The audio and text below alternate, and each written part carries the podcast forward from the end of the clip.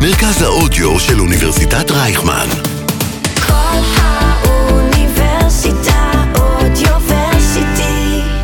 שלום לכל המאזינות ומאזינים, אנחנו כאן בכנס ההכנה לקופ 27 בשארם, ואיתנו נמצא פלג ברון, מנכ"ל ביושייד. שלום פלג. שלום, שלום. אז אה, בוא תספר לנו על ביושייד, מה אתם עושים? מי אתם? אחלה. אה, אז בביושייד אנחנו בעצם מפתחים מערכות אוטונומיות כדי ליצור כמה שיותר אה, מרחב ירוק בתוך הסביבה העירונית. זאת אומרת שהיום אנחנו רואים שככל שיש תהליך של אורבניזציה ויותר ויותר אנשים עוברים לתוך העיר, העיר בעצם הופכת לצפופה יותר, העיר גם מתרחבת. אה, וזה אומר שצריך לספק יותר שטחים ירוקים, יותר כיסוי צומח בעיר, כדי להפוך את העיר ליותר מקיימת. נכון, אתם מתעסקים בעצם בבעיה שנקראת אי החום העירוני. רוצה לתת בשתי מילים ככה למאזינים שלנו? כן, אה, אז, אז כמו שאמרתי, בגלל שהעיר הופכת ליותר אה, צפופה ועם יותר תושבים, זאת אומרת שהחומרים שמרכיבים את העיר שלנו, שזה למשל אספלט, בטון, כל הדברים האלו, הם סופחים חום וקרינה ומשחררים את זה בחזרה לאטמוספירה העירונית, וזה אומר שהעיר שלנו הולכת ומתחממת. כשהיא הולכת ומתחממת, למעשה איכות האוויר שבעיר יורדת, יש יותר צריכת אנרגיה, אה, כמובן על, אה, על מיזוג אוויר, ולצערנו גם יש פחות יציאה למ- למרחב העירוני הפתוח. כי, כי למעשה נהיה יותר ויותר חם ואין מספיק אה, גישה לאזורים ירוקים. ומה הסדר גודל שזה עובד? זאת אומרת, איך זה שונה מפארקים שהם האזורים הירוקים? כן, אני הנוף אומר בוא, בוא? נשתול עצים פשוט ונגמור את הסיפור, מה הבעיה? אז אני בעד לשתול עצים, איפה שאפשר לשתול עצים, תשתלו. זה הפתרון הטוב ביותר לטווח הארוך. לצערנו, אה, בערים היום אין מספיק תשתיות כדי לשתול אה, מספיק עצים, כדי להפוך את העיר לעיר מקיימת. אה, למעשה היום אנחנו מדברים על זה שעיר בממוצע יש לה 15% כיסוי צומח, זאת אומרת, כמו שאמרת, עצים ופארקים והדברים האלה. כדי שהעיר תהיה עיר מקיימת, עם מספיק שטחים ירוקים, אה, לציבור בעצם, אה, לתושבים במרחב העירוני, צריך שהעיר תהיה, 30% ממנה יהיה אה, שטח ירוק. זאת אומרת, צריכים להכפיל. לגמרי, להכפיל את הכיסוי צמח. עכשיו, שוב, אין לנו מספיק אדמה בעיר, הרוב זה בניינים וכבישים ומדרכות, שאין אה, מספיק אה, אופציות לשתול אה, עצים. מה שאנחנו עושים, אנחנו אומרים שאנחנו מספקים את המערכות האלה שיכולות ליצור ירוק בכל, אה, בכל אזור ועל כל אלמנט בעיר. זאת אומרת, להפוך גג לירוק, להפוך אה, קיר לירוק, ולהפוך גם אלמנטים של הצללה לירוקים, זאת אומרת, אה, פרגולות ודברים כאלו. ומה, אה, בעצם אתם עובדים על, אה, על עיקרון גידול אה, הידרופוני. אתה יכול להסביר מה זה בדיוק? למה זה יותר טוב מפשוט לגדל על אדמה? יפה, אז בזה שאנחנו מגדלים בצורה הידרופונית, אה, בכוונה... הידרופונית, סליחה. כן, בכוונה אני אומר הידרופונית, כי זה בא מיוונית, הידרו זה מים ופוניקה זה עבודה, אוקיי. אה, פוניקס בעצם, אה, אז בעצם זה, זה שיטת גידול שמסתמכת על מים. זאת אומרת שאנחנו לא חייבים אדמה, אדמה זה לצערנו משאב נדיר, אדמה בטח פוריה. במדינה שלנו. לגמרי, וגם מים זה משאב אה, אה, נדיר, מים מתוקים, אבל בזה שאנחנו משתמשים במערכת ההידרופונית בסירקולציה, זאת אומרת שהמים נמצאים בשימוש חוזר. כל המים שהצמח לא משתמש בהם ומאדה לאטמוספירה, בעצם חוזרים בחזרה למיכל, שבו גם יש את המים וגם דשן, את כל האלמנטים והמיקרונוטריאנטים שהצמח צריך כדי לצמוח ולגדול בצורה תקינה. אוקיי, וזה משהו ש...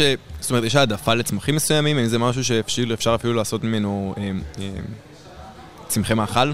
יפה, אז רוב ההידרופוניקה שאנחנו מכירים היום, למעשה כמעט כל ההידרופוניקה, אה, מגדלים בצמחי מאכל. מיקרוגרינס וליפי גרינס ודברים כאלה. אה, מגדלים אותם בעצם היום אה, בתנאים מבוקרים, בחממות ובבתי רשת. כשאנחנו באים ויוצאים למרחב העירוני הפתוח, פה בא האתגר, כי אנחנו תלויים בתנאי האקלים החיצוניים. אה, ואז צריך לעשות התאמות טכנולוגיות מאוד מאוד עמוקות. זאת אומרת, להביא את המינים של הצמחים הנכונים, לנטר את הנתונים, את המצב הבריאותי של הצמח, אה, ומה הוא צריך בעצם בכל רגע נתון.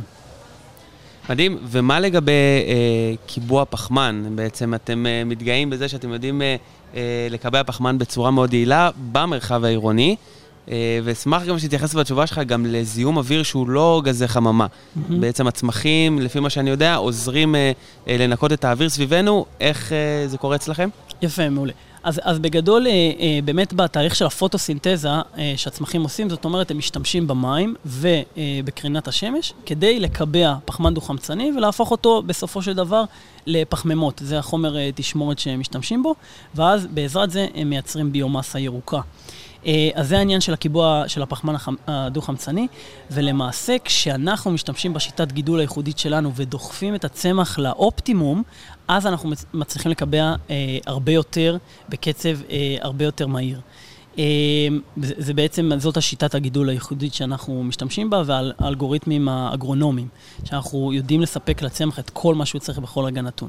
חוץ מזה, באמת, בעניין של, ה, אה, של האיכות אוויר, אז יש לנו הרבה מזהמים אחרים בסביבה, לא רק אה, אה, גזי חממה. זאת אומרת, פרטיקולת מטר, זאת אומרת, חלקיקים מאוד מאוד קטנים באוויר, שהם למעשה מזהמים. צמחים יודעים גם לספוח את הדברים האלה. צמחים אה, למעשה בסביבה העירונית או בסביבה הטבעית שלהם אה, אה, מתפקדים כמו מין ספוגים כאלה שסופחים אליהם כל מה שנמצא באוויר ולא טוב לנו ולבעלי חיים אחרים לנשום. מעולה.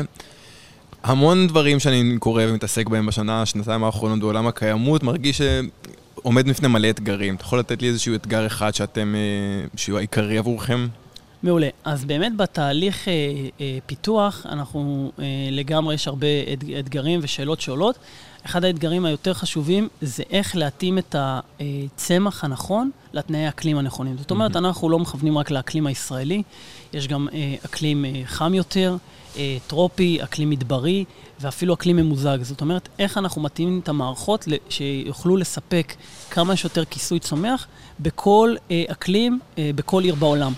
אה, ועכשיו אנחנו עובדים גם על המודלים, אה, גם על ההתאמה למה הצמחים צריכים ואיזה צמחים נשים בכל אה, סביבה עירונית, בכל תנאי אקלים.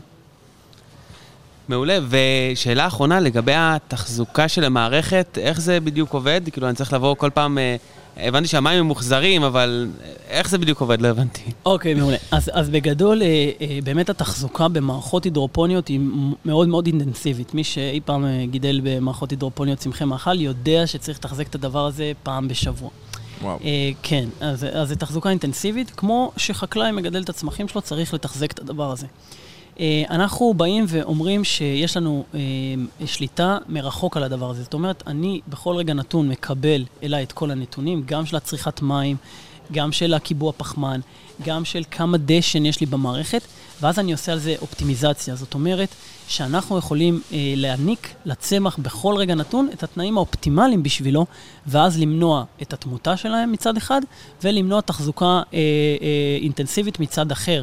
למשל, לעומת אה, גגות או קירות ירוקים, שבאמת יש שם מערכות השקיה ואדמה וסחף וכל הדברים האלו.